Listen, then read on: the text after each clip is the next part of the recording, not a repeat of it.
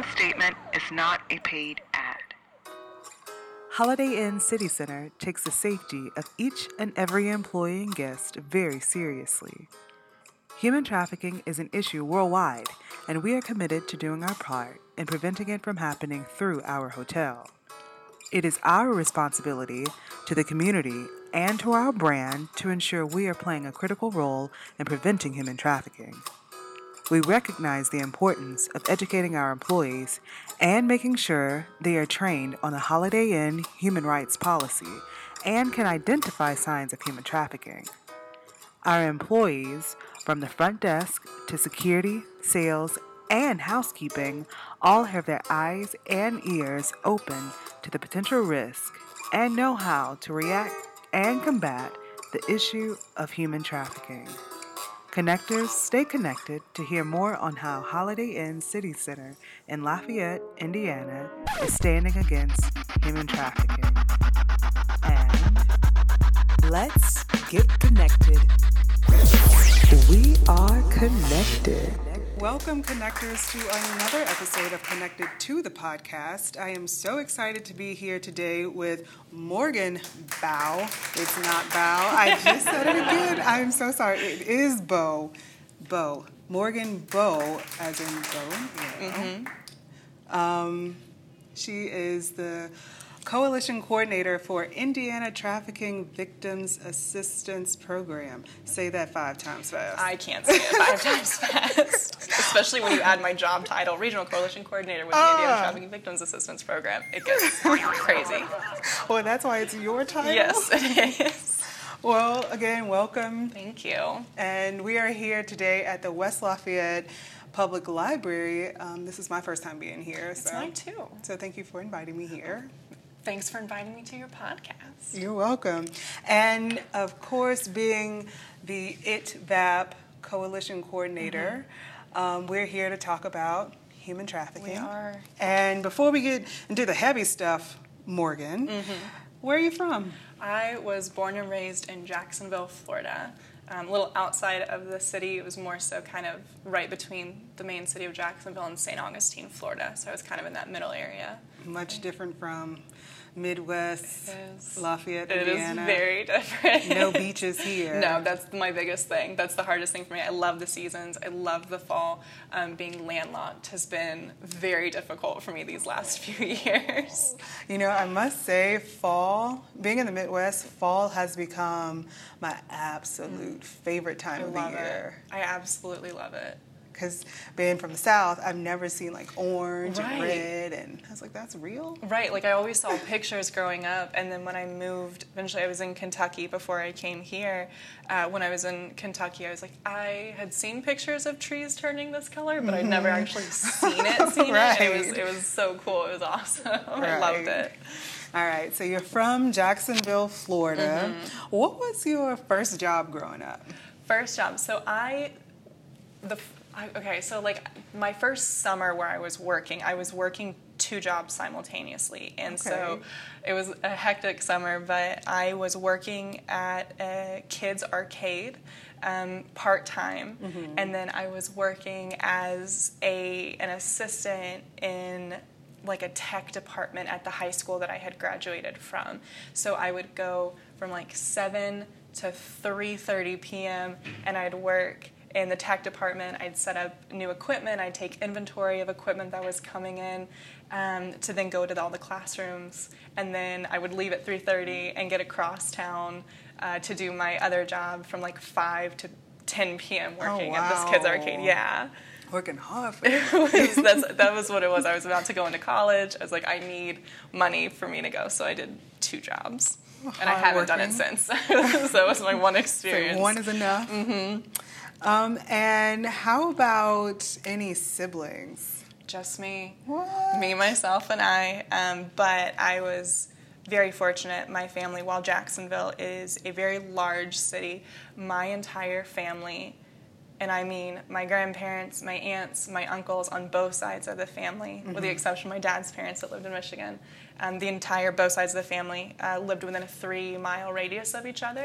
So while I didn't have any siblings, I had a lot of cousins that were really close in age to me. So I spent a lot of time with them Um, but it was great because it was like having siblings. Mm-hmm. But if I got mad at them, I could go to my own house and I didn't have to deal with it anymore. I had a similar childhood until my brothers came along about, I guess when I was about eight or nine years Yeah. old. So my, I have a, a bunch of cousins as well. Yeah.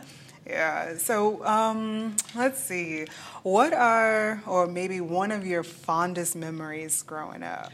Yeah, so I love this question because it, it always brings a very specific memory to mind, um, which I love. And it's being on the beach. I did a beach day with my family. It was my mom and dad. Some of my aunts and uncles were there. Um, my parents' best friends and their kids were there.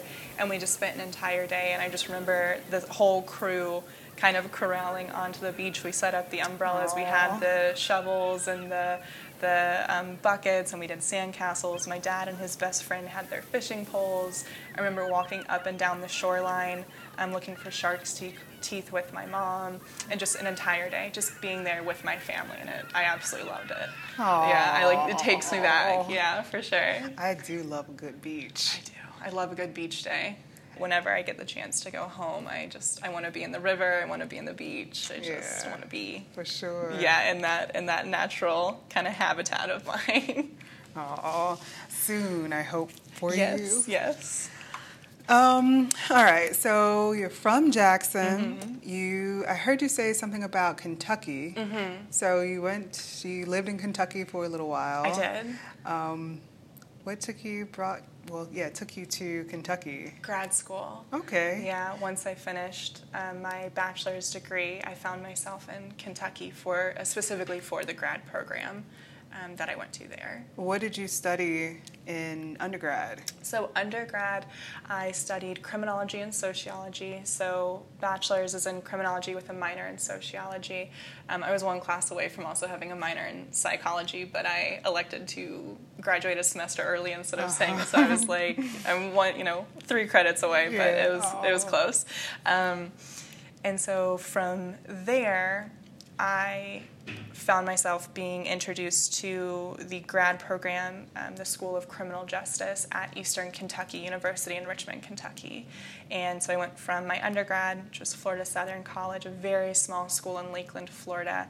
Um, I think the entire college, including commuter, commuter students when I was there, was less than 3,000 students. Oh, wow. It was very small, but it was exactly what I needed.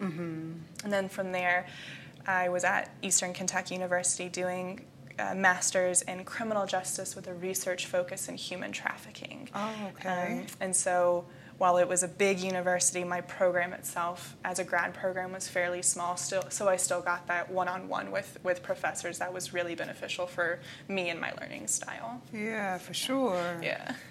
Huh. Um, so criminology is what you studied in undergrad. Mm-hmm. Yes. Um, had you always been interested in the law or criminology? or- Yeah, strangely, it was one of those things where from a very young age, as soon as I really discovered that that was a path that you could go down, that it was a field of study, I knew I wanted to do something within that realm. Um, and then as I got closer to going to school and I started to try and figure out what I wanted to do with my career, you know, what were my big am- ambitions and my goals, um, I wasn't quite sure what I wanted to do. I just knew I wanted it to be within that field of study. And so it was, there was really never any um, second guessing for me. It was once I was in it and able to focus on it, uh, it's all I wanted to do. I really didn't want to focus on anything else. I just wanted to stay within that um, social science, criminology, sociology field. So yeah. And then when you got to grad school, Mm-hmm. why specifically did you study human trafficking? Yeah, so while I was in undergrad, I had the opportunity to work as a work study student. So I was a, working with the Department of Criminology and Sociology, working with those professors and just kind of helping them, um, kind of like a TA, but we didn't teach. We helped them grade papers and do research for them because a lot of them were writing books at the time. And the department head was really interested in doing a student led campus wide seminar on human trafficking. And as her work study student, I was tasked with kind of creating the call for abstracts and designing this entire conference, which was just an incredible experience. And in order for me to even start, I had to know what human trafficking was because I had to know what you know to ask people to present on. Mm-hmm. That was going to be my question. interested. How did you Yeah. know? So I started doing all this research, and the the professor I was working with just kind of steered me in a direction like here are some good websites, here are some articles for you. Let me know when you're ready to talk about it. And it was one of those things where I'd been in school for almost three years at that point doing my undergrad and i knew i wanted to do something in the field of criminology criminal justice but i wasn't sure what. And it was like the first time the first article i read that mentioned human trafficking it was like a like a light switch. And i was like this is what i want to do. Wow. so by the time i was ready to look at grad school I knew I wanted something that was specific to human trafficking, and Eastern Kentucky University offered me that opportunity uh, to come to grad school and write a master's specifically, or sorry, write a thesis for my master's specific to human trafficking. And so they had me hooked, yeah. So, how much? Oh, how much did you do you think you learned like in that short amount of time, like just preparing your thesis? It was the craziest experience, it, but I wouldn't trade it for anything. It was two years of unpacking everything I'd learned in undergrad and reforming it, reshaping my understanding of what criminal justice is, how we understand it, why laws are the way they are. And it was all sorts of um, systematic things and things we can link back to racism and discrimination and how we've built an entire system off of that. And when it comes to human trafficking, understanding at its farthest back in history how it's always been around, but how it's a be, become a growing industry and how it's continuing to grow. So it was a lot of information jam packed in 2 mm-hmm. years, and then on top of my core classes, doing all of the thesis research, which I elected to do a master or a thesis in which I actually went out and interviewed social service providers and mm-hmm. law enforcement who worked on human trafficking cases and to understand what they were providing, what they were lacking, what they wanted to see be improved in the state of Kentucky. And that was it was it was a lot. It was a lot, a lot, a lot of work. I bet. But it was incredible. So, what would be, and we're going to talk later about um, some myths and tips and all Mm-hmm. Yeah. that. But what was one of the biggest myths for you that was dispelled? Oh my gosh. Um, the idea that human trafficking is not a quote unquote other issue. Um, oftentimes, when we see the way that it's portrayed in media or the way that it's been talked about in the past, it's always happening in other countries. It could never touch the United States because we would never allow something like that to happen. Right. And the harsh reality is we are one of the top destination countries in the entire world for human trafficking. Wow. And- Wait, can you Yeah. can you say that again? Uh, the United States is one of the top destination countries for human trafficking in the world. wow. Um, we, and it's a fascinating breakdown because not only do we have a large number of people that are that are in fact brought over from other countries for the purpose of exploitation, but we also have very high numbers of exploitation of our own US citizens. And so to see that kind of mix in the way that it's happening and how because of that and our perceptions of what human trafficking is and how it is this other issue and then seeing it in real life in the cases that we're working and how many uh, US citizens it's affecting and how it's affecting them and how it's going unreported and unseen because of that myth around it. Um, for me, that was that was the most eye-opening moment, and that's kind of when I was like, not only do I want to do this, but I really need to do this work. I need to be part of this. Wow. And you know, um, it was uh about a month ago now. I saw you at a presentation, Mm-hmm. and that was one of the things that blew my mind as well. So, again, thank you for meeting with me to share with the connectors out there what this human trafficking is and the myths and how we can help in human trafficking. Now you are the coalition coordinator. Um, I thought you said like you, you have a, a longer title. Is that fine, coalition coordinator? Yes, or? yes, absolutely. So the organization that I'm with, ITVAP, which I'm sure we'll, we'll kind of talk a little bit about that uh, soon, we are regional coalition coordinators, and what that means is the state of Indiana for our program was broken up into 10 regions. So for 92 counties, there are 10 regional coalition coordinators covering anywhere from um, 8 to 11 counties, and each RCC, Regional Coalition Coordinator, we call ourselves RCCs, lives within the region that we serve, so within those 8 to 11 counties. And we, we, you know, we live and work out of that area. So I am a Regional Coalition Coordinator with the Indiana Trafficking Victims Assistance Program of Indiana Youth Service Association. that is my full official title. I, and that's why I allowed you to yes. say it. okay, so then um, explain what is ITVAP as well as Indiana Youth Service Association. Sure. So we'll start with IYSA, Indiana Youth Service Association. And what that is, like I said, that's IYSA for our, our acronym. What it is, is it is the umbrella program that essentially houses all 31 youth service bureaus throughout the state of Indiana. And the reason that is, the reason IYSA came to be was because back uh, by the late 60s, Indiana ranked number two in the country for numbers of juvenile incarceration. So Indiana had a major issue with juvenile incarceration by the time we got to the 70s, and IYSA is the parent program that brought all the youth service bureaus together that said we've got to do something about this and we need to address this issue. So the youth service bureaus are. I'm, I just have to ask you Yeah. this. I'm sorry. Number two in juvenile incarceration. Yes. This is like outside of human trafficking. Yes, this this is spec- this is just broad, any form juvenile Wow. incarceration, juvenile delinquency, juvenile incarceration. We were number two, ranked number two out of fifty. Um, so, IYSA houses those youth, youth service bureaus and. When I say houses, I mean the youth service bureaus are all throughout the state.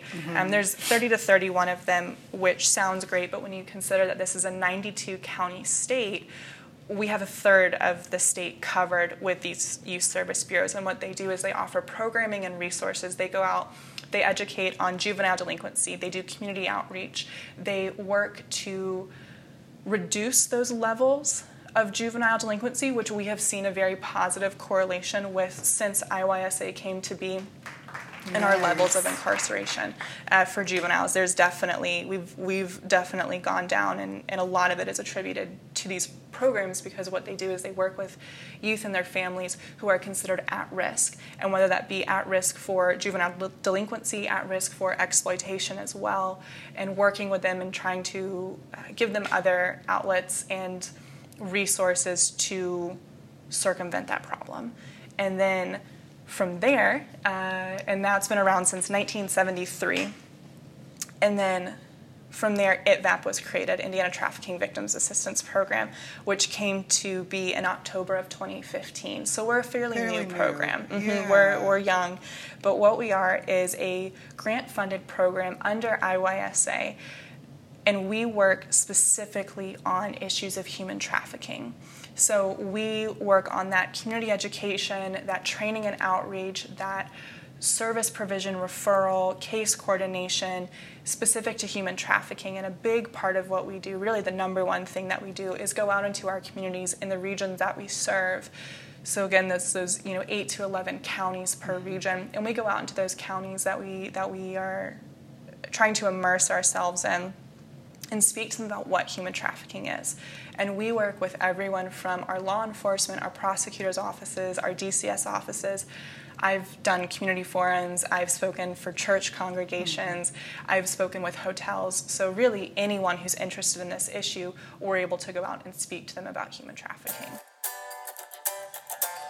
Holiday Inn City Center in Lafayette, Indiana, we recently had our local law enforcement come talk to us about the resources that are available to us and the signs we need to look for to identify human trafficking.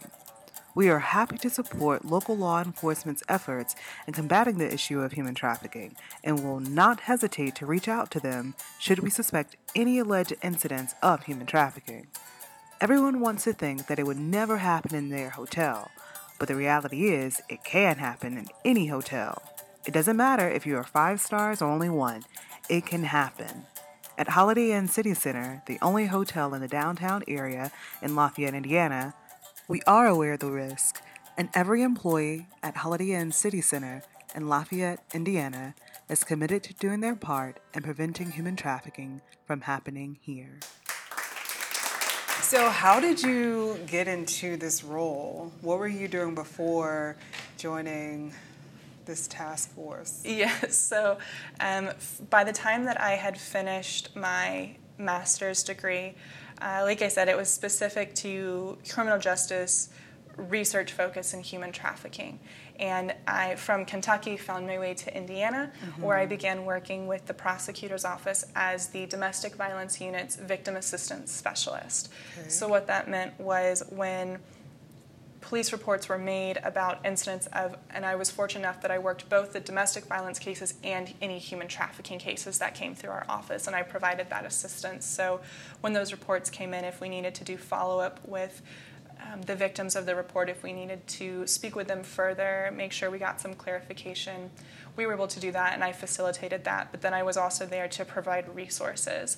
So with the domestic violence unit, that was a grant funded program within the prosecutor's office, and so we were able to provide um, therapy referral. So there was a therapist that we worked with that we could refer um, victims and survivors of domestic violence that came through our doors and send them to therapy. Mm-hmm. Um, so that way they had someone to talk to. Um, if we needed to provide them with um, assistance or other referrals, we were able to do that as well.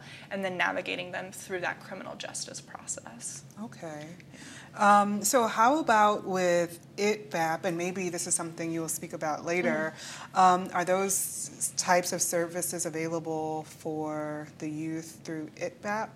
Yes. So, ITVAP itself, we are not a direct service provider, which means I do not work with youth to provide them with counseling.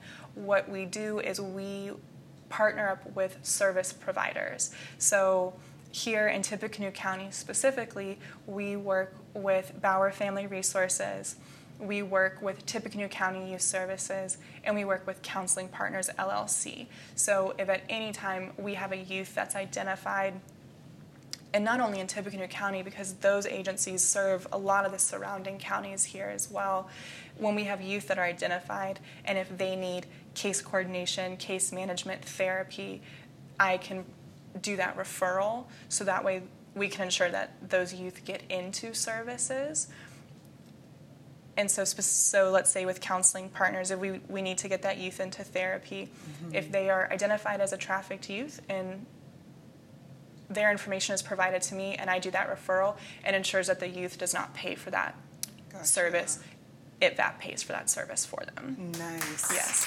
So, and we'll talk about it more later. There are definitely a lot of services that are lacking, but we are proud to say that the partners that we do have in the state are working very hard to provide our survivors and our identified um, youth with the services that they need to the best of their ability. That's so awesome. Yeah.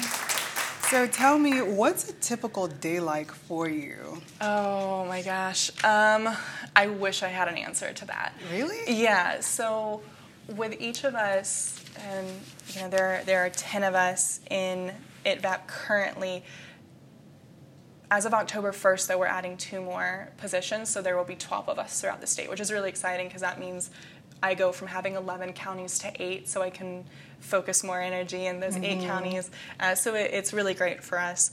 Um, we all work in our regions. A lot of us work from home or in satellite offices. So I might have a day where I spend the entire day doing emails and scheduling trainings and then I may have a day where I spend the entire day on the road. And I've before I've had a day where I was I leaving here, so Tippecanoe County. I drove to Putnam County, which is about an hour, 45 minutes away, I did a two hour training. From there, I drove another 45 minutes to Vigo County, did a two hour training, and then did the two hour drive back to Tippecanoe County. So that could be an entire day. Um, sometimes I go work out of the Indy office because our headquarters is based out of Indianapolis. Um, but it's one of those things where just when I start to think I kind of have a, a pattern, a rhythm, something happens. Uh, because in the midst of scheduling trainings, facilitating trainings, uh, doing meetings with people to talk to them about ITVAP and what we do, I might get a call about a case. Hey. And I might get that call that says, hey, we have an identified youth, we need your help. Or what do we do now? Or this is where we're taking that youth, what can you provide? And so that puts a standstill on everything else that I'm doing Right. until that phone call is resolved. So you never know. You you never Pretty know. spontaneous It is. day. It absolutely is. So what I did today, my colleagues may have had a completely different Monday, Mm-hmm. but what I do tomorrow, there's no telling. Like I have a rough outline of what my day looks like tomorrow, but it could change at any minute. Oh wow. So like how do you keep your head straight and like I work, working at the courthouse sometimes like seeing the people like feeling like I have a heart, a big heart. yeah. and like by the end of the day I'm like so drained emotionally. So how do you keep going, keep driving, keep meeting children in need? Absolutely. So there is a very there's a lot to be said about what it takes to do this work and being able to see these things and hear these things and talk about really sensitive and uncomfortable topics day in and day out and stay positive and I know that there have been positive reactions to the trainings I've done. I know that people are getting something out of it based on conversations that I'm having. So, that in itself is one factor. Um, I feel confident in the information that we're putting out there. I'm proud of the information that we're putting out there and the services that we're able to connect youth to. So that's always been very encouraging, and that keeps me going in itself. But as far as like, you know, when I come home, what do I do at the end of the day? Um, so for the last year, uh, my fiance and I foster kittens through the Humane Society. Aw. So we foster sick and orphaned kittens. Uh, so I spend a lot of time working, you know, with these cute little kittens, getting them healthy, getting them ready for adoption. So there's kind of that, you know, animal um, support that I have. I can go home and just let Yeah. a room full of kittens run, and you know they distract me a lot. But um, having a really strong support group is probably one of the most important things for everyone's mental health and mental well-being. So having uh, friends and family that you can go to, and then I try and keep somewhat active. So this summer I joined a softball league with a bunch of my friends. So I spent the summer um, playing softball, which was uh, definitely a good distraction. And then um, my fiance's family lives in Carmel, so we spend a lot of time down there. And then you have like White River, which kind of runs through that area. So yeah. we- we've like gone tubing for a day, and I've I've kind of find time to sometimes just leave home for a weekend, um, go visit with friends, go visit with family, Yeah. and kind of immerse myself in that support. That's definitely been helpful. Yeah. And also, I don't know about you, but a good glass of wine. Oh yes, oh very much so. Definitely, I spent a lot of time at uh, is it Cellar Yes. For two Two forty. Forty something, Something like, like that. that, yeah, on Main Street. right on Main Street with their baked brie. Yeah, Uh, oh, that is my yes, and their bottles of wine. Yes. Definitely, don't mind unwinding there. Yes, yes, yes. Today, no, today is Monday. Yeah. I was gonna say, is it Wine Wednesday yet? oh my gosh, we're so close. Two days away, we'll be there. Well, back to what we're here for. Mm-hmm. What is human trafficking? So, in the shortest definition possible, human trafficking is the use of force, threat of force, fraud, or coercion to compel a person into any form of work or service. And human trafficking is typically broken down um, into either commercial sexual conduct, so sex trafficking, or labor trafficking, so labor services. And that's like at its most ba- baseline, foundational level. It's, it's using force, threat of force, fraud, or coercion to compel another human being mm-hmm. to engage in commercial sexual conduct or labor services. Okay.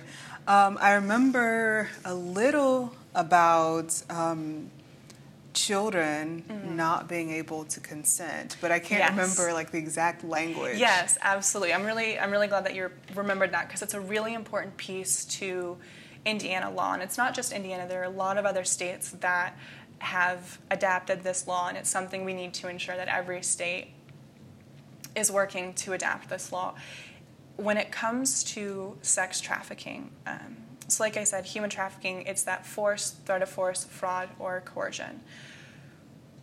Anyone under the age of 18 who is engaging in sex trafficking, so that sexual exploitation, that commercial sexual conduct, there does not need to be force, fraud, threat of force, or coercion proven to identify that youth as being a victim of human trafficking. And the reason is, is like you said, consent. Anyone under the age of 18 cannot legally consent to any form of commercial sexual conduct. What that means in kind of a real world scenario is if you're working with a youth who is 16 mm-hmm. and you're investigating human trafficking and you sit down with this youth and you start to talk to them about what in a in the world that we are in would say is exploitation they may say no it's prostitution. I, you know this is what i want to do and this is a 16 year old saying this.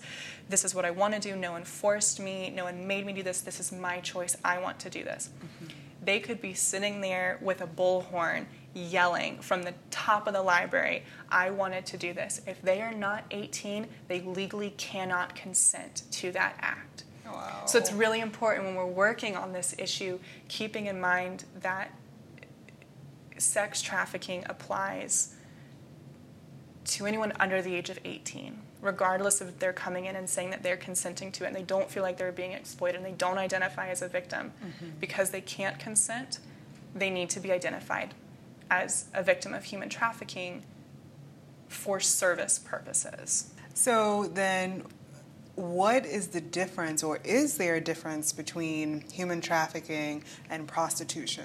Absolutely, there there's definitely a difference, and it's again it's that um, consent. Mm-hmm. So when we're talking about the sex industry, and that can be anything from prostitution as we imagine it, it can be stripping, um, lap dances, exotic lounges, adult stores, anything like that, anything that falls within the sex industry. If you are over the age of 18, you have to be consenting to that act. You have to be consenting to that work. Mm-hmm. For someone over the age of 18, in order to meet the definition of sex trafficking, there needs to be that force, that threat of force, that fraud, or that coercion. And what that means is force, we're looking more so at physical aggression. So we're looking at assault, oftentimes that's sexual assault, not just physical assault. So it can be rape, it can be gang rape. When we're talking about fraud, where a lot of times, and we see this both in labor trafficking and sex trafficking, that is threats or intimidation. So we go outside of force being actually acting on that physical aggression to fraud being that threat and intimidation is enough to make someone, to compel someone to do that work. Okay. Um, it's that threat, it's that intimidation. A lot of times it's that emotional and, and mental manipulation. It's saying, if you don't do this, I can hurt your family. Mm. I know where your family lives. That's a tactic that we often see.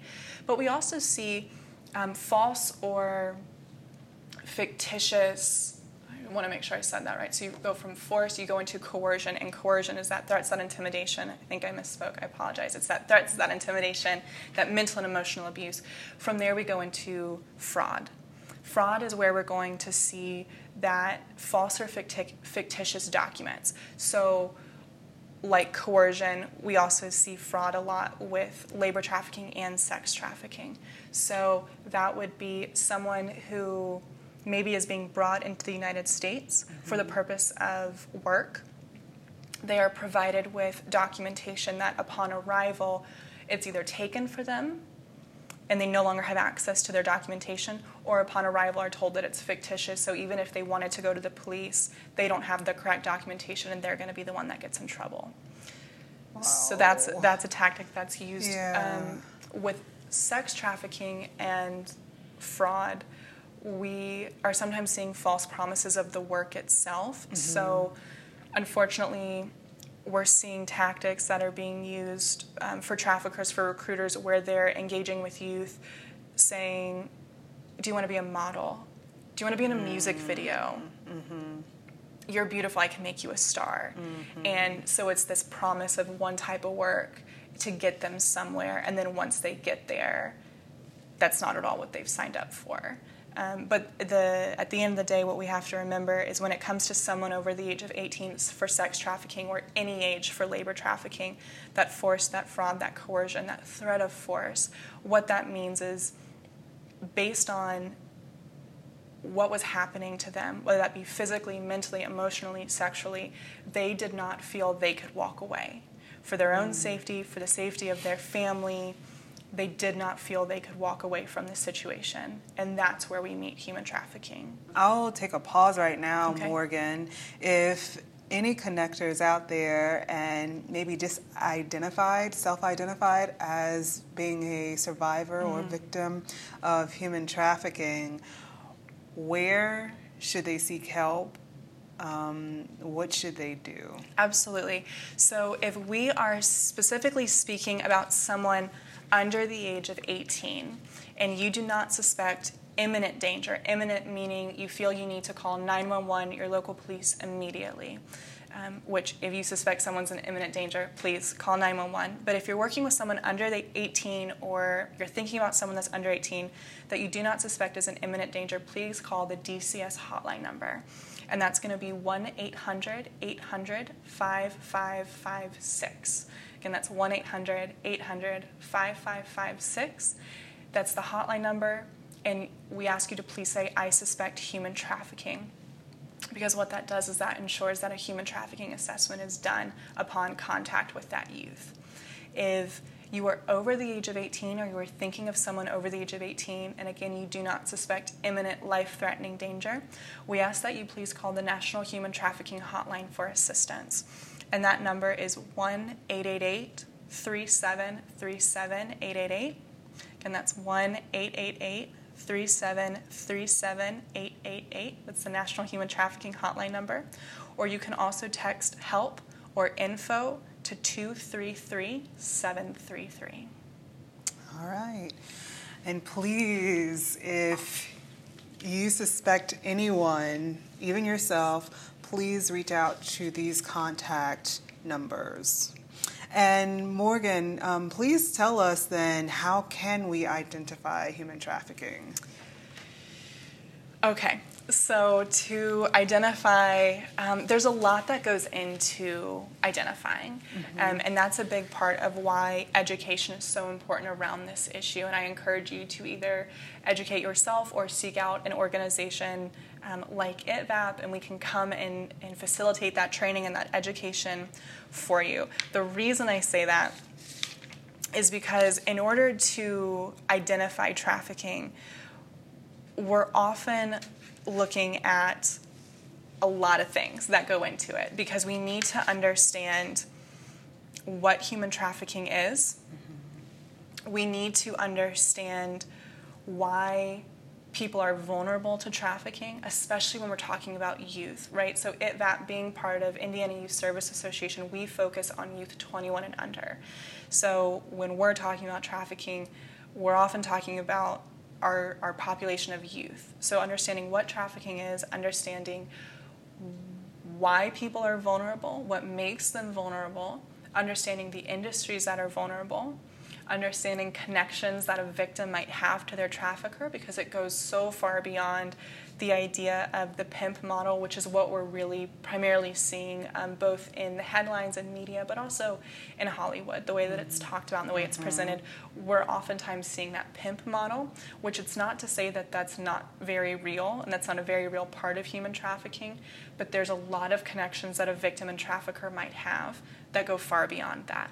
Um, so understanding that it goes beyond that pimp model, understanding Indiana law and what counts as human trafficking, understanding the red flags and mm-hmm. what to look for when encountering youth and something doesn't sit right in your gut. So, what do you need to be looking for?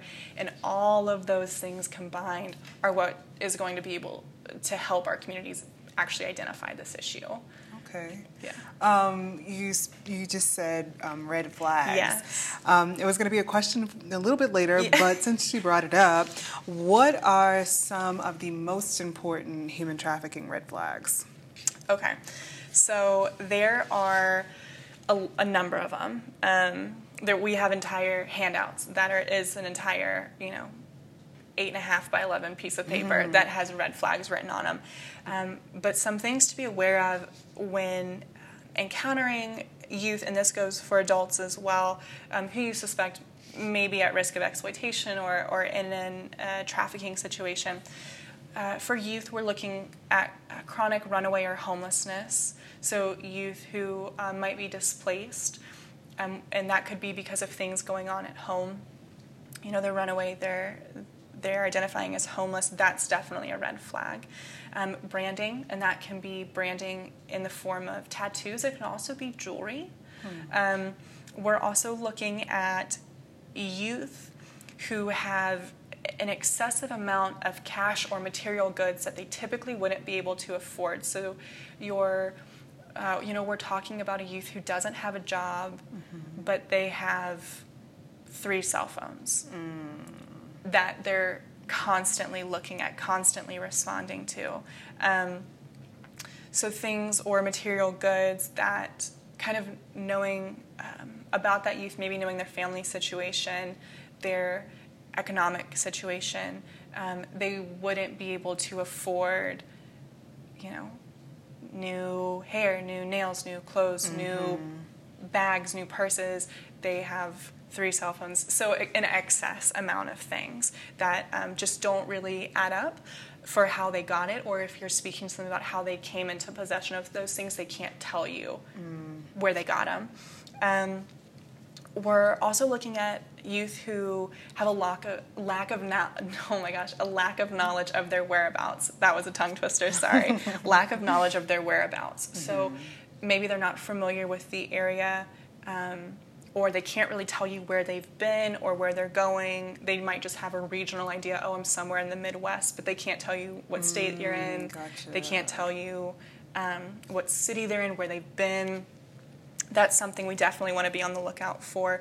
Scripted or restricted communication. Um, what that means is if you are speaking with a youth who you can ask them essentially the same question four different ways, but every mm-hmm. single time it's the same answer. It's like it's rehearsed. It's a mm-hmm. rehearsed answer. Mm-hmm. Or if you ask them a question, but they have an older adult with them, and that could be someone they identify as being an intimate partner, an older boyfriend, an older girlfriend, um, an uncle that's with them. Either way, it's someone else with them that whenever you ask them a question, they defer to the person that they're with. They don't answer any of your questions, they let someone else answer the questions for them. And so that's just a couple. We have many, many red flags that we train on, but those are definitely some of the ones that I think are a little bit um, easier. You know, say you're coming out of a grocery store and you're you know going to your car and you see something suspicious, suspicious and that might those are just a, cou- a couple of the things that you might be able to just identify really quickly. So yeah. Wow, I heard in your answer just now um, an older girlfriend Mm-hmm. implying that the trafficker is a woman. Mm-hmm. And I know for myself, I always think either the trafficking situation is abroad, um, which you dispelled earlier, Mm-hmm. Yes. and that the trafficker is a male. Um, what are some other um, myths out there that maybe you can dispel now? Absolutely. Um, so, like you pointed out, uh, human trafficking is not only an issue in other countries, it's very much so an issue here, um, which we talked about earlier. So we know that we have human trafficking going on not just in the United States, but definitely in Indiana as well. So that's one myth. Um, another myth is that it can only happen to young girls, and that's not to say that young females don't make up a very large percentage of the number of youth who have been identified. However, trafficking can affect anyone of any age, any gender, any race, any sexual orientation. It does not, essentially, trafficking does not discriminate. Um, if there is an opportunity for a trafficker and there's a demand for a specific type of person, they'll find them. Um, and so that's something we want to be very aware of is that as a victim, trafficking can affect anyone. Um, a trafficker can also look far beyond that idea of the pimp model. And the pimp model, we also often see, sometimes we see pimp and intimate partner. Um, what we would identify as being pimp, they might identify as being an intimate partner, so a boyfriend or a girlfriend. So going into that, a trafficker doesn't just have to be a male. A trafficker can be a male or a female. We definitely see that. Which is hard because we don't want to imagine that, but it's a very real thing that we're dealing with. Um, one of the other important things to note going off of that idea of the pimp model. I said that it's definitely a very real aspect of trafficking, but it's by no means the only part of trafficking. Uh, the only connection that a, a victim and a trafficker might have is that pimp model. A study was done that found 91% of youth who identified their trafficker identified that trafficker as being someone who had a relationship with them. So the largest percentage being immediate family, which is really, really hard to talk Wow. about and to kind of digest that information. From there, we go into that intimate partner. From intimate partner, we go into friends of family, we go into employers, and then that smaller per- percentage is often going to be the stranger, um, which we do see a lot of the pimp model being categorized within that stranger. So they have no immediate connection to their trafficker other than their pimp. Wow. Yeah. Because I mean, what I when I think Mm-hmm. of human trafficking cases, I think someone was kidnapped and the trafficker Mm-hmm. they don't know each other. But you're saying like almost the exact opposite. That most cases they do know yeah, their trafficker. Absolutely. There's there is often, more often than not, some sort of connection between a victim and a trafficker, and a lot of that has to do with gaining trust. Um, because we get that question of lot, a lot is how can this happen to someone, Mm-hmm. um, especially when the way we see it portrayed or the way we've heard about trafficking is that idea of someone being kidnapped. I call it the stranger danger model, Right. um, where basically you have a youth walking down their you know the sidewalk on their way home and someone pulls up next to them, and they're grabbed and they're never to be seen again that's not to say it doesn't happen there are absolutely cases where it's the most extreme more often than not though we are encountering youth who may even still be living at home they may still be going to school. They may be uh, by all accounts leading a normal life. They're going they're involved in this that you know they have friends. We see that too but based on our definitions of human trafficking and keeping in mind that you know someone under the age of 18 doesn't have to have that force that fraud that coercion that threat of force they can be leading a seemingly normal life to everyone on the outside looking in and you totally miss the exploitation that they're experiencing when they leave school that day. Wow. yeah, so that's there's definitely a lot to be said about why education is so important on this topic and why familiarizing yourself with some of the real world elements of this issue and what we're encountering in the cases that we're being called in on, um, because that's what we're seeing. What we've found in specific to ITVAP, and there are plenty of other organizations within the state that do education and, and provide um, referrals and things like that. ITVAP specifically, from the time we got up and running in October of 2015 to now, August of 2018, we're seeing a direct correlation between the education information on this issue that's getting out into our communities and the number of calls that are going into the hotline. So from 2014, before ITVAP was created, um, the, and that's the Polaris Project National Human Trafficking Hotline number. That's the number I gave, um, that 188-3737888 number. Um, in 2014, for the state of Indiana specifically, there were 186 calls that were made to the hotline number, and those are specific, you know, human trafficking concerns, uh, questions. I think someone's being exploited, right? That type of call. 186 in 2014. By 2017, there were 283 calls made in just the state of Indiana to that hotline number. Jeez. Yeah. So between 2014 and 2015, I don't have the 2015 number in front of me right now. There was an article that was posted, and I believe there was a 36% increase between 2014 and 2015 in the calls that were made to the hotline number. So we're we're getting that information out there. Um, but we're definitely we're definitely seeing that that education is key to being able to address this issue, identify this issue, and combat this issue. So then, where does Indiana stand? So I currently I don't I can't tell you on a like I could with IYSA, you know, where we ranked on all 50 states, but what I can tell you is between you know those hotline numbers that are going in ITVAP service partners, and those are the YSBs, and then service partners that we've um, partnered up with along the way, which in the entire state of, of Indiana, there are under 50 ITVAP service partners, and that's including ITVAP staff, so RCCs. They're under 50. So less than 50 organizations in a 92 county state that provides services to trafficked, exploited, and high risk youth. ITVAP service partners have worked with over 370 youth since October of 2015. So they're there.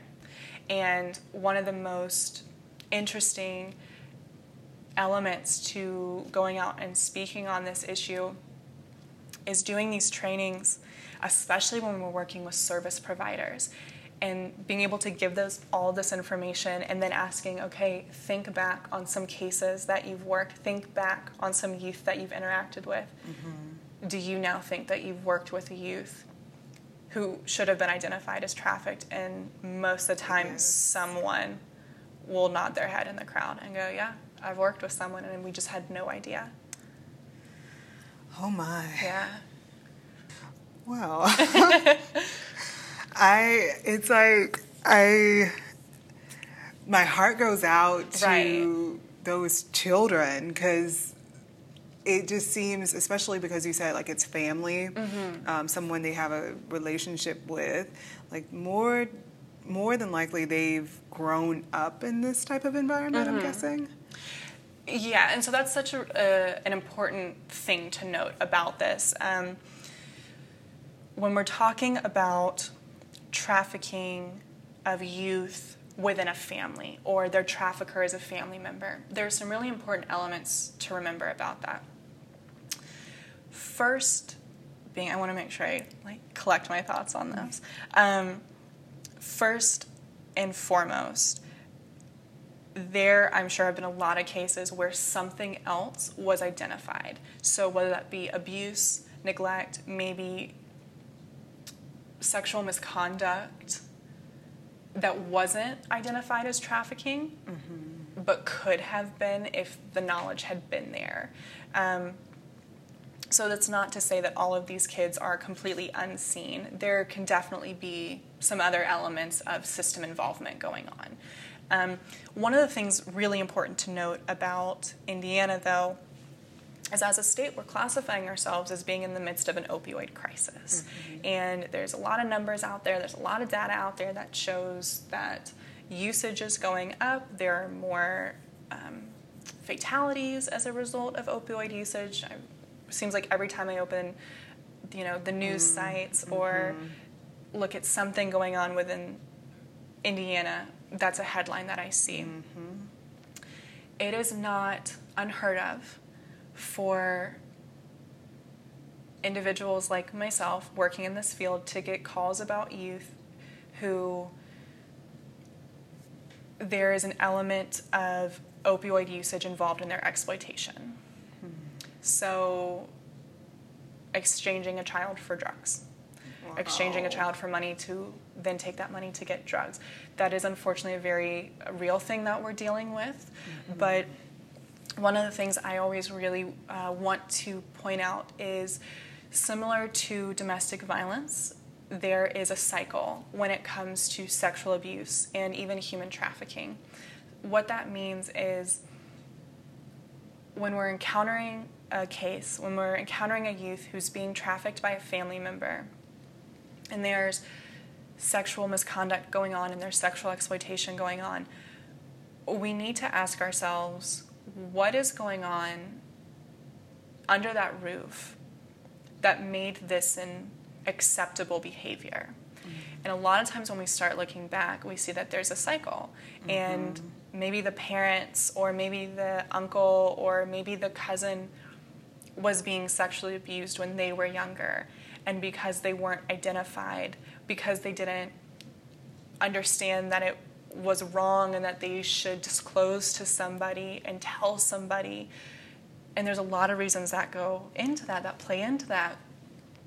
If we're looking at individuals who have experienced that type of sexual misconduct or their own sexual exploitation and they never had the services to get them help, and that became a normal behavior for them, we're often seeing the kids go through it too because it's something the adult experienced as a child, yeah. and therefore they then become, and it's like domestic violence. Yeah. A child who sees it in the home has a higher chance of becoming mm-hmm. an abuser themselves. And we see that with sexual exploitation of children and sexual misconduct of children, children who are being sexually abused and they don't have those services and they don't have those support systems mm-hmm. where they can get help, they then have a high chance of becoming sexual abusers themselves and it's a very sad part of it, um, mm-hmm. um, especially when we're talking about that. It's very easy, I think, to jump to villainizing someone and going, "Oh my gosh, how could you ever do this right. to a child?"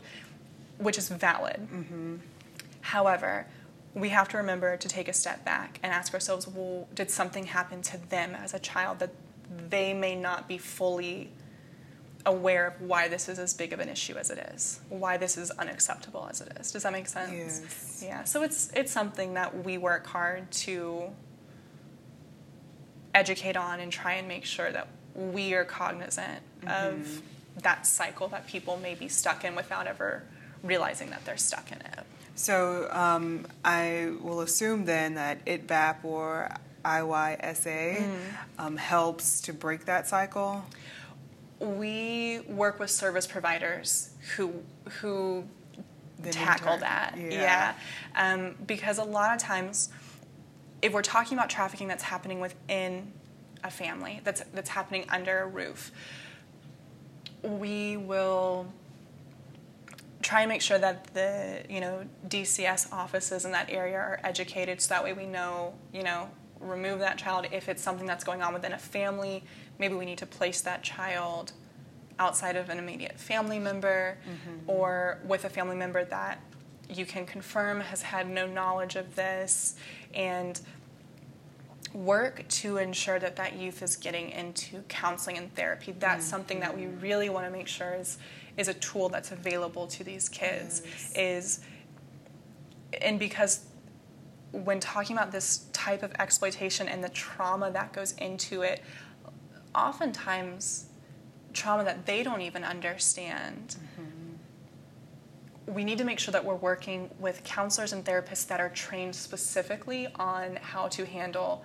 trauma um, and, and human trafficking specific trauma. So we're very fortunate that we partner with counseling agencies that we, as part of our service partners, do specific trauma informed therapy training with mm-hmm. to ensure that they have best practices when working with these youth. Nice. Yeah. Nice. Oh. this is kind of heavy. it is. It's it's absolutely a very heavy topic. It uh, it can be it can be difficult to listen to. It can be very mm-hmm. difficult to talk about, but uh, it's it's important. So it's it's heavy, but someone's got to do it. Yes. So, what's one of your favorite aspects of being a coalition coordinator for ITVAP? Without a doubt, for me, it's being out in the community and educating. Um, it's something I'm really passionate about. It's something I really enjoy doing. Mm-hmm. So, being able to have that knowledge and take it into the communities that I'm working in within my region and speak to them about what to look for, how to identify it, how to report it. Um, that is the best part for me, um, mm-hmm. in that element of the job. And then I'm also very fortunate that ITVAP itself, I'm working with a group of people who are just as passionate about this issue. Nice. So when you can get all of us in a room mm-hmm. together and talk about some, you know, a great end result to a case that we were called in on or a great training that we did and the conversation that and the dialogue that happened because of that training um, it's very encouraging yeah. um, i would say though i'm thinking about it more and i'm like my all-time favorite aspect favorite moment of this job is when i go in and do a training and then someone comes up to me afterwards and goes i need to talk to you because i know that at least i've gotten the information out there and it's resonated with someone mm-hmm. that they not only took in that information but they actively wanted to do something about it mm-hmm. and so being able to go out and facilitate that and then have someone come up and go i heard what you said I understand what you're saying. Now, what can I do? That's the that's how we move forward in this issue, and being able to be part of that is uh, something very special. Well, that's how we met. yes, it and is. I feel very special for having you. So, thank you again. Oh, yes, thank you. All right. So, whew, now we can kind of exhale a little yeah. bit and do something. This is one of my favorite parts of the show, and it's called who in the world, mm. where in the world, mm-hmm. and how in the world. Okay. So that's who in the world inspires you to be the person you are today. Where in the world would you like to travel, maybe with those people, mm-hmm. or perhaps you travel to those people or person? Mm-hmm. And how in the world do you give back to your community to show gratitude to the people that inspire you or the person who inspired yeah. you?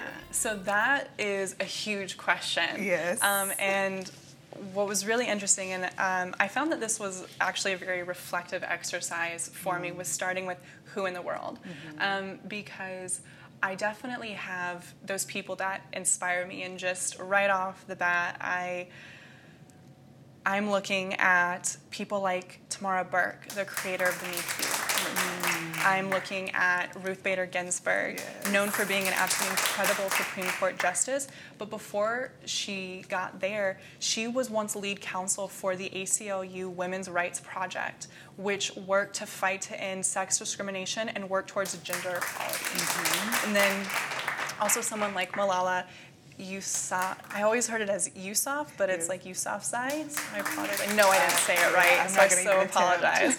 um, who has fought for women's rights to education in places like Pakistan, and so I was thinking about that, and those are the people that come, you know, right off the top of my mind. Like, and I noticed that there was a pattern, and it's really strong, really confident, vocal women. Yes. And so I was kind of sitting there thinking well, in order to get there, mm-hmm. in order to look to people like that who are having such an impact on our society and on our culture and acknowledging them, how at 26 years old, this little girl from Jacksonville, Florida, how did I find them to be my inspiration? Mm-hmm. And it took me back, and I was like, okay, well, I know point B, where was point A for me? And on a personal scale, without a doubt, my mom. And that's both my mom and my dad. But, you know, my mom going in that strong women mm-hmm. role. Um, but both my parents who sacrificed so much to send me to the best schools, to give me the best opportunities. Um, you know, I, I come from a blue collar, middle class family, and just being able to reflect on where I am now and all the opportunities I had that I wouldn't have had had it not been for the support that they gave me. Um, and my mom is one of the most selfless, big hearted, loving people. Mm-hmm. And so she has always been my, my number one cheerleader. But it was funny because I was sitting at home, I was thinking about this question because I knew it was a question you were going to ask. Mm-hmm. And I was thinking about it and I was kind of reading it off to my fiance. And I was like, I feel like I'm missing something. I feel like there's just one piece of the puzzle that I haven't clicked yet. My fiance just looked at me and goes, "How in the world can you talk about the people that inspire you and not talk about your grandmother?" Because and I didn't even realize I do it, but whenever I talk about my childhood, whenever I talk about influences in my life or big moments in my life, I always seem to go back to my grandma, and I mm-hmm. don't even realize it. So I think between my mom and her mom, my my grandmother, I have these very strong female role models in my life, and, and my grandma. I just have to brag on her for just a minute. Go ahead, it's your Um, time. She and I won't say her age, but um, she has been the definition of just this elegant woman my entire life. Um, when she was younger, raising four kids, she was also a model while supporting, you know, raising four kids while my grandfather was out on the road for business. He was a traveling um, electrical engineering salesman. It, Wild.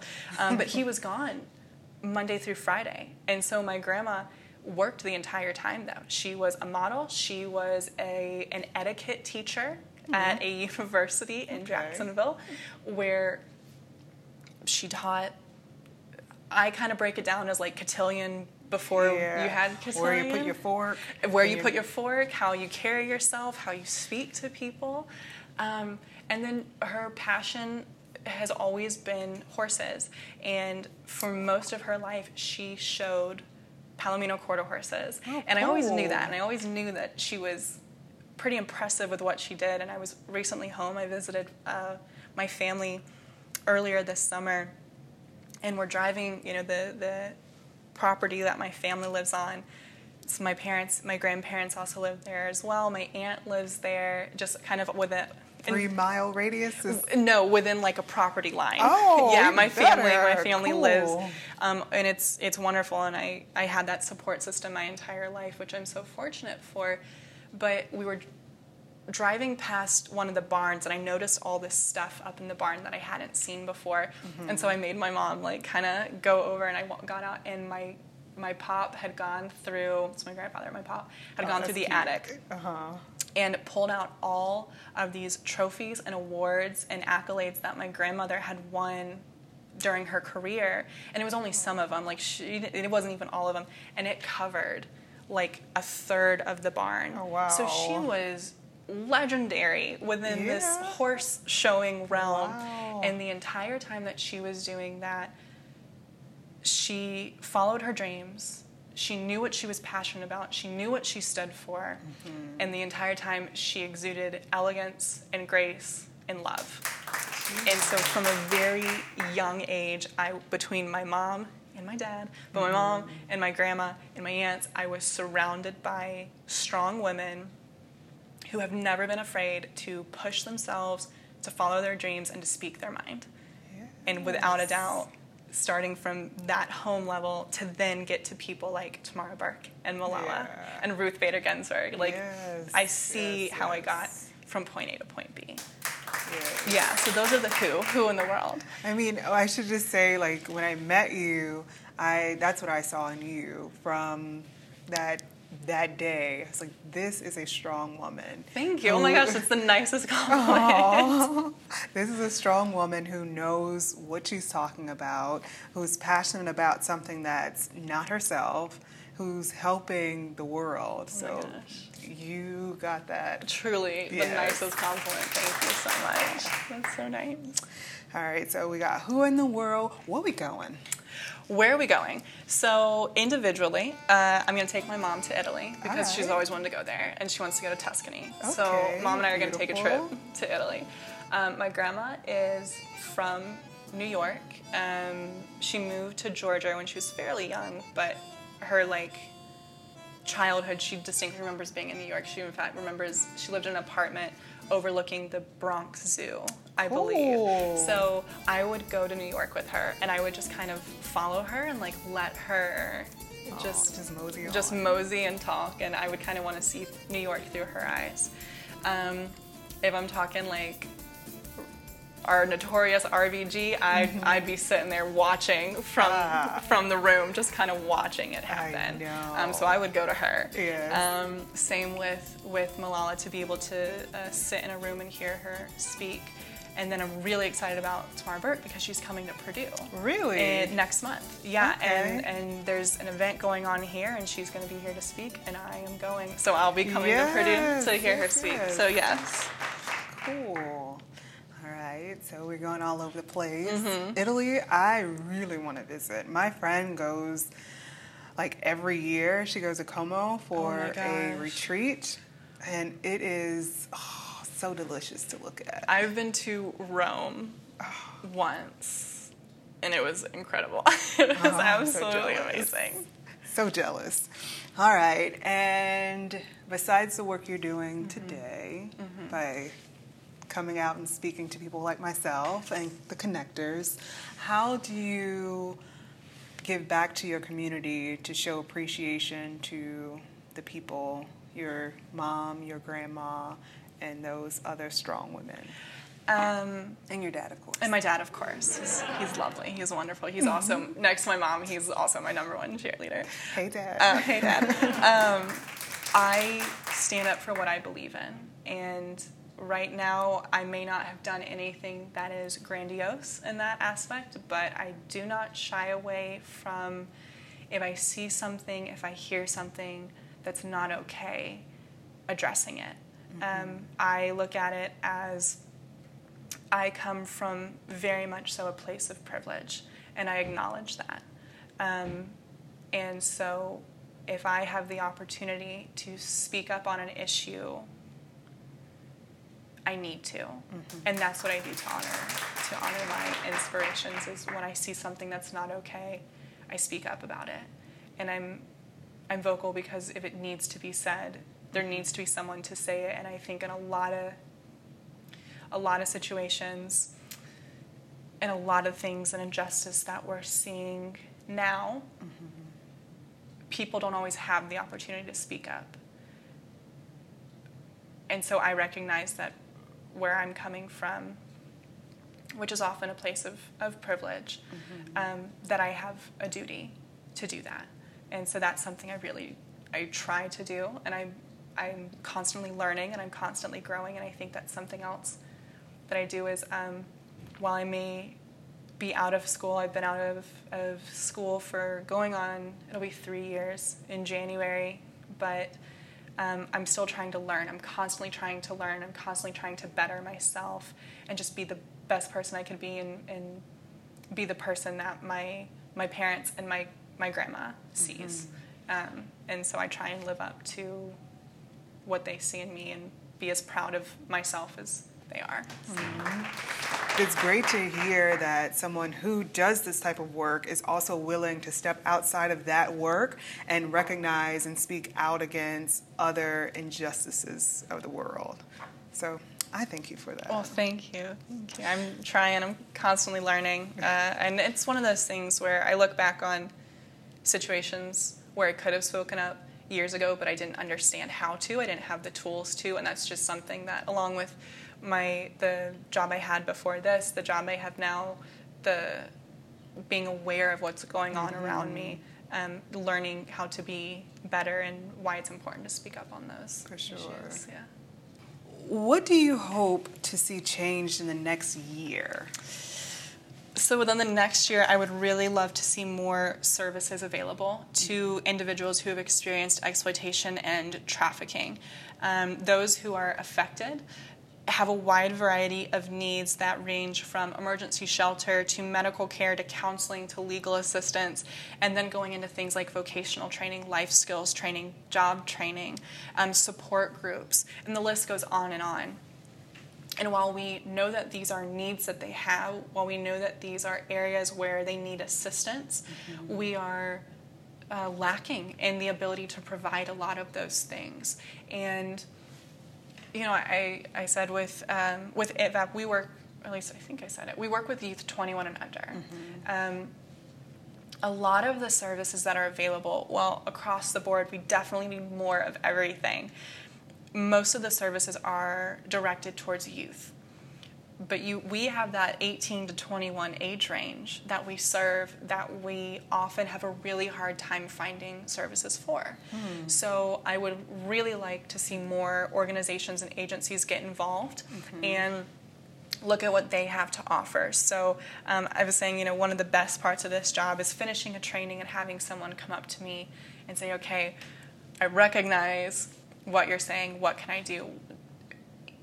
To take that a step further, to do these trainings, be in an office, an agency, an organization, and have the collective group afterwards go, well, what can we do? Yes. What can our Yes, agency yes. do? That is just the first step in getting those services out there is them being able to recognize what they offer and then understanding how they can even if it's one therapist who they want to have trained on trauma informed you know narrative therapy we can offer that to them. We can we can assist them with that if they're a service partner and we go through that step with us and um, you know with them and get them part of it and, and get them helping. Um, and so being able to kind of use that trickle effect where we come in and train they see that they have a part to play they want to know what they can do. And then from there they're continuing to take that into their community and going hey we did this training. We're a service partner here's what we're providing. You know we're providing therapy. I know y'all do case management. Have you thought about working with trafficked youth? And it's kind of that effect of sometimes it's the domino effect where you get one person mm-hmm. really really interested and then all of a sudden an entire community can, can come together so that service i would love to see more services So, what about um, for an individual? Mm-hmm. Like, I've heard it before. Like, I don't know what I can do. Mm-hmm. Yeah, I may spot or I may see the red flags, but as an individual, what can I do to help in in human trafficking? So, and that's such a great question because you mentioned that you see the red flags and you can report. A lot of times, that's the most important thing that you as an individual can do. It's that you see something, say something, idea, something doesn't sit right in your gut, and just making that call can truly save someone's life. Mm-hmm. Worst case scenario, you make a call, say it's to DCS. DCS makes contact with that youth, with that family. They say nothing's wrong, and they, and it's done. But at least you've had someone go and check on that child that you're concerned about. Um, so just making that call in itself is vital. Um, I would say, in addition, as an individual, if you are passionate about this issue, um, speak to someone who maybe does community forums and say, I can't be the only one in this community that cares about this issue. If there are laws or policies that you want to see change, write into your legislators and be aware of what laws we currently have and what we could have. Um, see what some of the model states are doing and maybe what we have, what we don't have, what we're talking about trying to do, and just being aware of it. Um, and a lot of times it really does come down to someone being really passionate about this issue and wanting to bring it to their communities. And something that we see is Indiana, you do certainly have larger cities, but a lot of Indiana is rural, very small towns. Mm-hmm. Very small towns where everyone knows each other, which is great in a lot of ways, but it can be hard for new faces to come in there. And so when you have one person in those small communities that cares about this issue, they have the potential to kind of rally the forces and get an mm-hmm. entire community on board. Mm-hmm. Um, and just those little steps and bringing this education to your community, being aware of it, knowing or kind of providing information of, hey, I think this was really interesting. Have you ever talked to Adult Protective Services? Have you ever been able to get into the DCS office here? Have you talked to the local counseling organization we have? And kind of getting getting those people hmm. rallied and, and involved in wanting to help. Um, you just said adult protective services, Mm-hmm. and so not to confuse child protective services Right. because adults as well as children can be victims. Absolutely. Going back to trafficking victims and, and survivors, they can be any age. You can have really small children that are victims, and you can have elderly people that are being victimized. You know, there's there's a lot that goes into what makes a trafficker choose someone or what they're looking for. So being connected not just with DCS but adult protective services as well and making sure that they're aware because even if it's even if we're not talking elderly we're also talking 18 to 21 mm-hmm. well a lot of times one of the kind of vulnerable populations that isn't often mentioned are are people with disabilities or hmm. people who are considered handicapped in some way that are having difficulty getting into services or there's some issues around their support system they can be victimized. Wow. um, and so just it's it, it's that mentality of it takes a village. No single organization can combat this issue.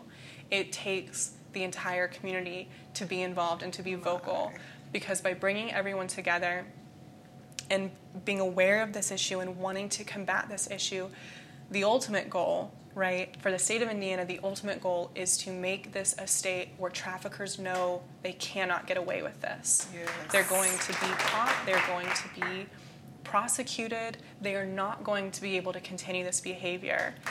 And while ITVAP, we're doing really great work, there's 10 of us across the entire state it takes a village. We need our communities to come together and recognize that we're here to educate, we're here to assist, but we can't do it all ourselves. Mm-hmm. That's what those coalitions are for, that's what those networks are for. And just one individual be caring about this issue and wanting this issue brought to the attention of their community can get us to our final goal, mm-hmm. which is traffickers knowing that they can't be here and get away with it. No, you cannot. Yes. And yes, you will be caught. Um, and you mentioned earlier about like different laws. Mm-hmm. Um, we have about 11 weeks until November 6th. Mm-hmm. Um, are there any laws on the ballot that we should be looking towards? So I am not aware of any that are currently up. Um, I know there was a lot that went down this past legislative session, which was which was great. Um, for the first time, Indiana, before we had kind of a blanket um, law on human trafficking, as of July 1st, we were actually able to separate human trafficking, like sex trafficking and labor trafficking, into two separate Okay. laws, which was huge. That's really, really important for being able to identify and prosecute. Um, so that was really big. Up until July 1st, we, the state of Indiana, did not use the term coercion. We, in our definition, used force. Fraud or threat of force, and we have now added coercion, which is really great language to have in there because Yes. that's um, it allows us to look more in cases where there's not so much that physical or sexual aggression that's happening, um, but being able to use that term coercion, which is that mental, it's that intimidation, it's those threats of harm. Um, that's really, really important language. So we're really excited about that. We've updated some CHINS designations for DCS, which was really exciting. Um, so we're Indiana's really working to get uh, get up to date with the laws and, and making sure that we have the language we need to not only prosecute traffickers, but to also protect victims and provide services for them. And one of the things that I think was super, super important that was passed and went into effect this July um, was language that said for buyers. Um, up until this year, it was required, I believe, that buyers had to know the person that they were engaging in services with was trafficked, and they removed that language. So buyers no longer have to be aware that the person they are soliciting for commercial sexual conduct or um, exploiting for labor is a victim of, of trafficking. Um, just the fact that they're involved in it, they can be held accountable, which is huge. Yes. Very, very important. Well, that's comforting. It is. Very, very, very much so. that you know Indiana is it, trying Mm-hmm. to end this horrible, horrible crime. And we have some really incredible um, representatives and senators who are working very hard to make sure that we have good laws, strong laws um, that will allow us to do just that. And it's prosecute traffickers, hold buyers accountable, um, and also have services for for victims. Yeah, so we're very fortunate. Yes. Well, this is surely when we when you had that presentation about a month ago. Wow, it definitely opened my eyes. So I hope the connectors here know a little bit more about human trafficking and that they just don't turn a blind eye or close their yeah. ears. um, because it is an issue that is present here in the States and could be someone that we know. Mm-hmm. Um, any last words, any stories you would want to share or have time to share? So, I would say, given the nature of our work, there's often not a lot of like stories that we can tell because we're, you know, we're talking about cases involving youth. Um, but kind of to reiterate something I said earlier, um, being able to go out and do this work and, and do this type of education, have people actively want to be part of combating this issue and want to know what next steps they can take either as an individual or as part of their organization um, to you know make sure we're addressing this issue in our communities is really really encouraging. Um, and then just if you suspect you know someone or if you yourself um, have self identified in any way, or you suspect someone has been trafficked or exploited, or there's a situation that's just not sitting right um, in your gut, please call those those numbers and I'm happy to repeat those. Please do. Please do. Okay. So if you suspect imminent danger, please call 911 immediately. If you suspect potential exploitation or trafficking and the individual you are calling about is under 18, please call the DCS hotline and say, I suspect human trafficking. And that number is 1 800 800 5556. And if you suspect potential exploitation or trafficking and the individual is over the age of 18, you can call the National Human Trafficking Hotline number, which is 1 888 3737 888 or you can text help or info to 233 733. And then if you have questions for me, you can always contact me as well. Okay. How can the connectors connect with you? So my email is m for Morgan, Bow, B O W, at Indy, I N D Y, S B as in boy, dot org. My number is 317 214 0905. If you would like more information about ITVAP and the work we do, you can go to www.indysb, again that's I-N-D-Y-S-B as in boy, dot org. Once you get to the site, you can select the tab that says Human Trafficking, and that will tell you more about our program, who we are, what we do, and um, each regional contact coordinator for every county in the state. All of our information is on there as well. Um, so, yeah, that is the best way to get in touch with us. All right, then. Morgan, thank you so thank much. Thank you. And connectors, you know how to connect with me on my website, ampsconnected.com. Email info.ampsconnected at gmail.com. Hit me up on Twitter or Instagram at ampsconnected. Until then, connectors, stay connected.